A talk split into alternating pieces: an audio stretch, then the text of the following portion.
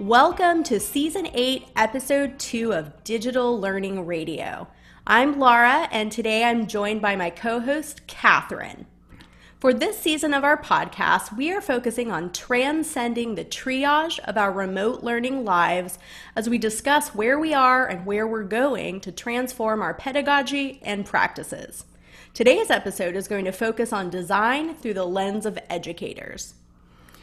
As a reminder, we're following the framework in the book, The New Pillars of Modern Teaching, and what we plan to do is spend two episodes on each of the three pillars. We're also somewhat following the structure of the book because Gayle discusses what the pillar looks like for educators and then for students, and that's how we plan to divide the episodes.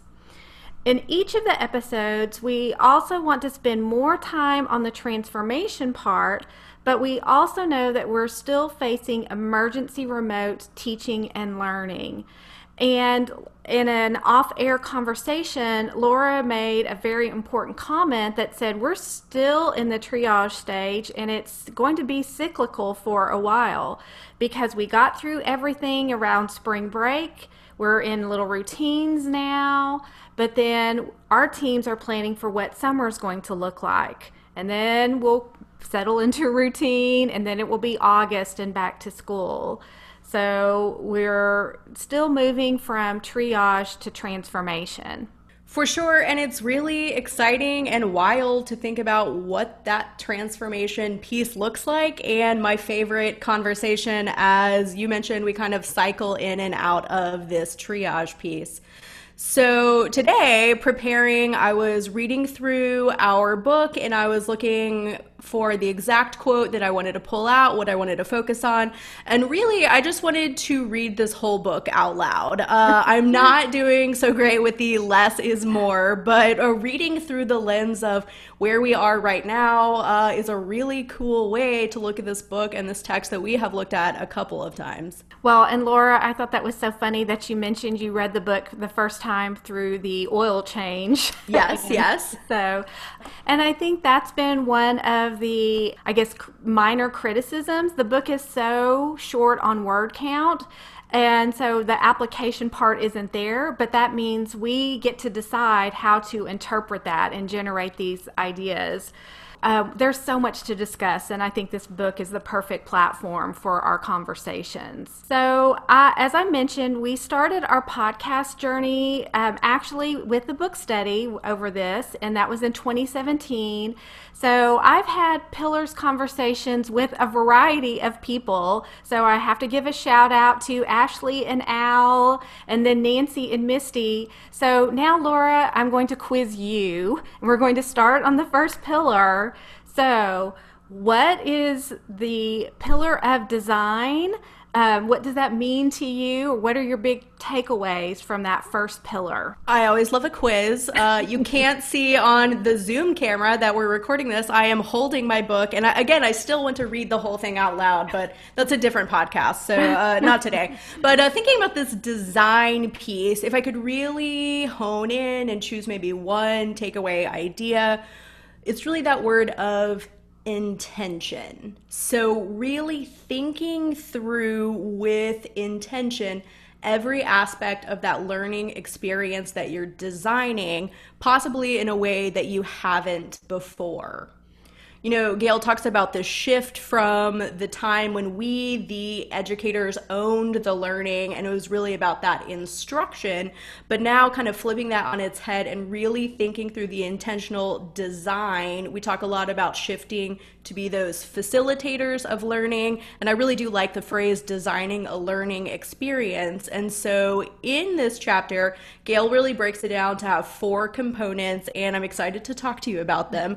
Uh, with that design design piece, thinking through the time, the place, the medium, and the socialness. So that's my takeaway, and those are my four pieces. How was that for the quiz? Good job. I okay, approve. yes. Because we're starting with the educator's perspective, we want to think about designing from our preferences and thinking about in terms of time, place, medium, and socialness. And so, one of my favorite quotes that I pulled out from the book she says, The best way to foster learning design in our students is to experience it for ourselves. And we um, now, I think this last month, we win the award for learning so much in a very short amount of time. And so let's think about how we as learners prefer our designed experiences. What do those look like? Laura and I each picked out our favorite learning experiences. Laura, what is one of your favorite learning experiences? Yeah, for sure. And I wanted to also say that I think since we have all been forced to shift the way that we are learning and designing and educating, many of us, educators and students, are really reflective right now about how that learning is going. And so I think this is a great conversation right now. Hey, how do I learn and how do I like to learn? Um, my response, though, is actually the same post remote learning. It hasn't really shifted. This is an experience that I had back in 2010. So it's a, it's a decade old. I don't understand time. Mm-hmm. When I went to a PD session as a teacher at a service center, actually, and it was back when we were all learning so many technology tools. Uh, remember those sessions of like, here are 50 tools in 50 minutes. Well, it wasn't one of those though, but we did have about 10 tools to choose from. And the facilitator really was a facilitator of learning, which was kind of new to me back in 2010. And she just said, hey, here are 10 tools. I've got 10 tables. I've got a table tent with the name of the tool on each of the tables. Let me give you a 30 second elevator pitch to tell you what this thing is or what I think it does choose a table, go learn. And it was so wild and freeing and unstructured, and I loved it uh, because I got to go to the table that I wanted to. I met with people that I did not come with, a whole new group. We kind of formed a group dynamic at our table. We got to leave actually. Like, I think our team went out into a courtyard or a hallway and again this was wild to me in 2010. And we learned this tool, dumped information into a collaborative Google Doc, and then shared with a group. And again, it was so great for my learning style to just go and figure it out, figure it out with some new friends, and have that kind of accountability piece to get to share uh, with the, the rest of the group. And I, I ate it up and I loved it. So that, that remains my favorite learning experience. Well, that's really interesting. After 10 years, then it yeah. still sticks out as one of your all time favorite experiences. Well, that's very interesting, and that is almost the opposite of my favorite learning experience. And um, those of you who have listened to the podcast before, you have heard me talk about my love for Tony Vincent's online classes. And it is a six weeks class, it is asynchronous you get one video a week that Tony has created. You have one assignment that you can do or not do. You build community in uh, this is all housed in Google Classroom and you build community by making comments on each other's work and then he also used Flipgrid for you to share your reflections and comment on others questions. I was in my house we I watched the video in the morning when he released it. I spent the week kind of thinking about this tool or this idea that I wanted to create. And then usually my habit was Saturday morning. I would get up early and do my little assignment, turn that in, and then make comments on other people's work. So, so interesting thinking about like exact opposite yeah. yeah. the experiences. uh, but thinking about both of our personalities both of those check out as well. Like listening to you that does not sound like what i want to do but it definitely sounds like you. So yeah. uh, I, I love that. I this this leads me to believe you are thriving in the remote learning oh, lifestyle. Yes. mm-hmm.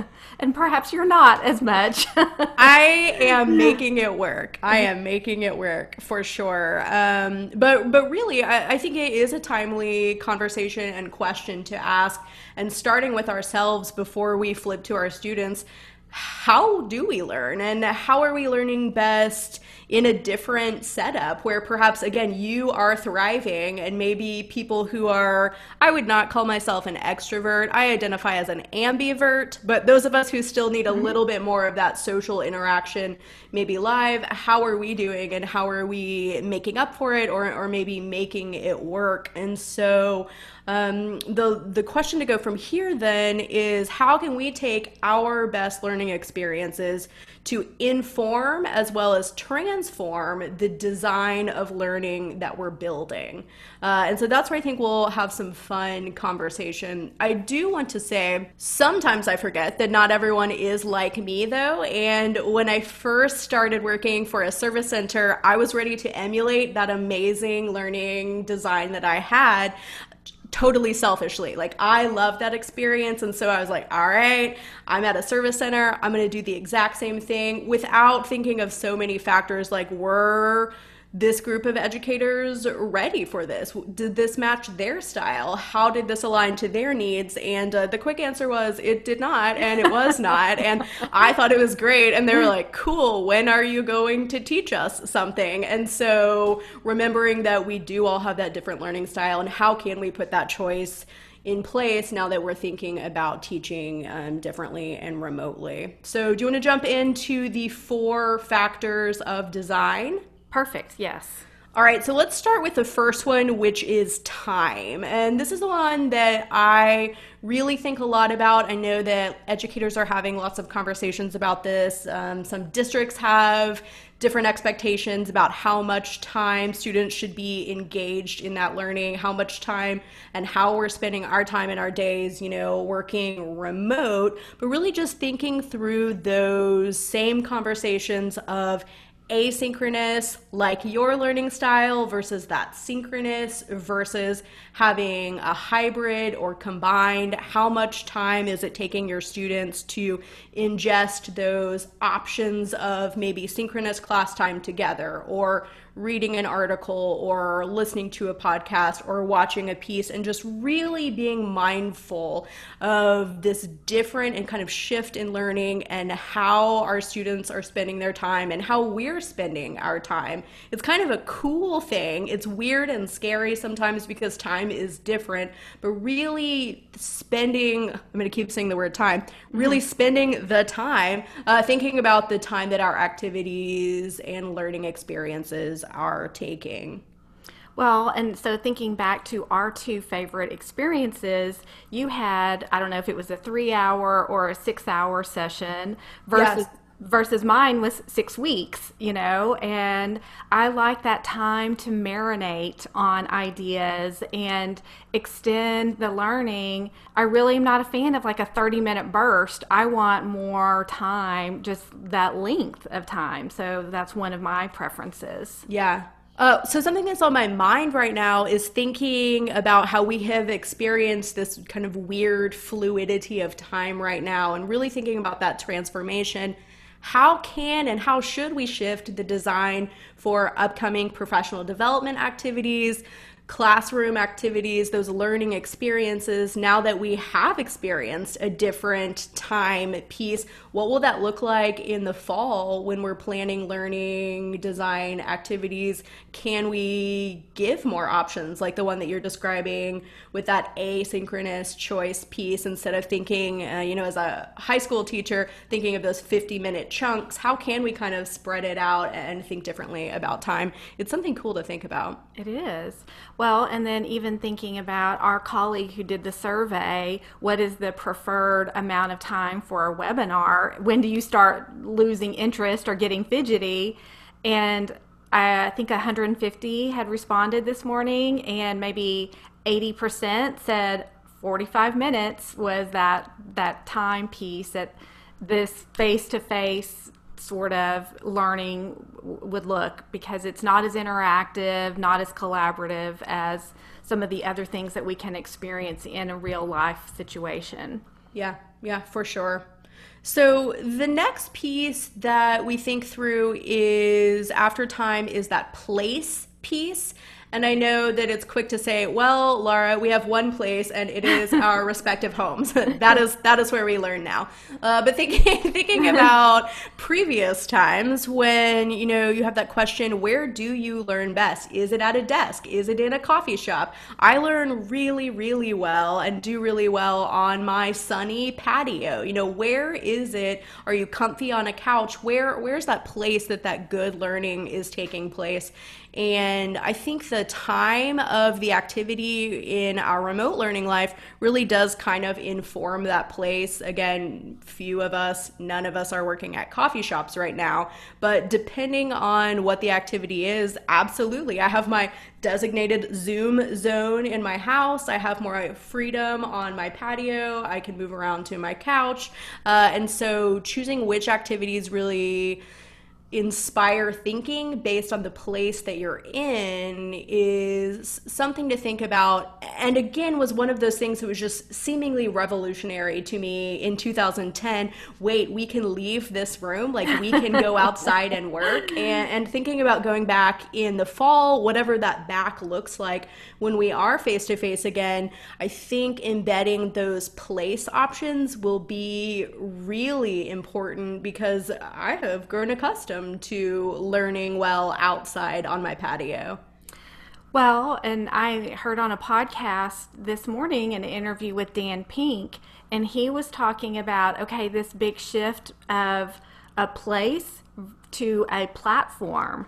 And so, thinking more about we've got a lot of different places now. So if your favorite place is on your patio, then what platforms will facilitate you to still learn or lead in on your patio? I love that. I uh, I really love that. Okay, so next let's jump into the socialness. With our experiences, again, Laura, we were opposite really in the socialness and you know how much you enjoyed that collaboration with your colleagues, learning about the tools together, sharing. And then mine was completely online and asynchronous. I never did anything in real time with someone, but I really felt like I made connections and grew my PLN with that socialness. And so I think that uh, a lot of times we have added the introvert extrovert piece to that as well, and that comes into play with all of this. Oh, yeah, absolutely. Absolutely. I've seen several posts about um, teachers talking about how their students that they called shy or quiet in class or introverted or those that don't really speak up in front of a whole classroom, they are having this cool opportunity to see and hear more from those students than they ever before due to that platform, maybe that place, the the different type of socialness. And so I think that thinking through those options when we do transform and go back is really important. You know, I think we've kind of had a shift toward those who are extroverted. We do so many collaborative pieces and you know my classrooms are always big and loud and lots going on which is great for intro or sorry great for extroverted friends but maybe less so for our introverted friends something else that is on my mind thinking about that socialness aspect you know you mentioned taking your online course with tony vincent and how you were able to leave comments and live in google classroom I was having a conversation with a friend recently thinking about how it has been kind of helpful, maybe, if we want to use the word helpful, that uh, we're doing our remote learning life at this stage in the school year. You know, teachers know their students, know their personalities, kind of know their styles. Uh, and she and I were just kind of thinking through okay, what if we have a really different looking fall? How will we go about having that social activity and really getting to know your students in a way that could look completely differently and possibly starting the school year or starting a new semester in a remote life, which is a fun and cool challenge that I really hadn't thought about.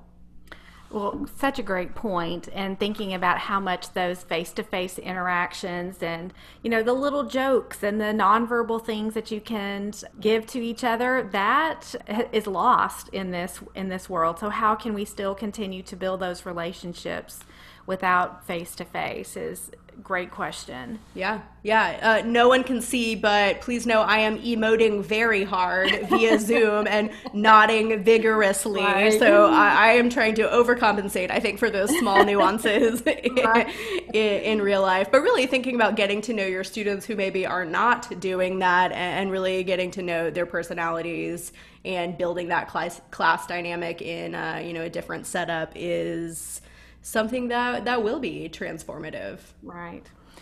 Well, and okay, so then the other element of powerful learning design is medium. I know Laura's favorite maybe is time. I think medium is mine, and this is where there's a lot of opportunities for choice. Are you going to take in information via video or audio or text or infographic? How do you like to take in information and then how do you like to show what you know? That is, again, with Tony Vincent's class, it was we had a video that we could watch anywhere, anytime. And um, if you've listened to this podcast, how often do I say I've heard on a podcast? So I love the the podcast live with Laura. Your favorite learning experience, the medium for you was what figuring it out like do experiential right? Absolutely absolutely. Have a team and figure it out together. And uh, so i love that piece. And what i really love thinking about medium and each of these pieces really does kind of flow together and inform one another. But when we're thinking about the amount of time each of our learning pieces will take or should take, maybe where that place happens, and then which option of the the various mediums really can, I think, fulfill that social aspect based on individuals' learning experiences and, and preferences. And so uh, yeah, having those choices, I think, is really important. And it's really cool that we have this weird version of learning that's happening right now that's letting us maybe experiment with some of those, giving more options. Well, and that is definitely a takeaway that I hope we'll see replicated in the future is that there is always this all of these choices available for us as learners for sure. We've uncovered them. I feel like we can't cover them back up again. Right, right, exactly.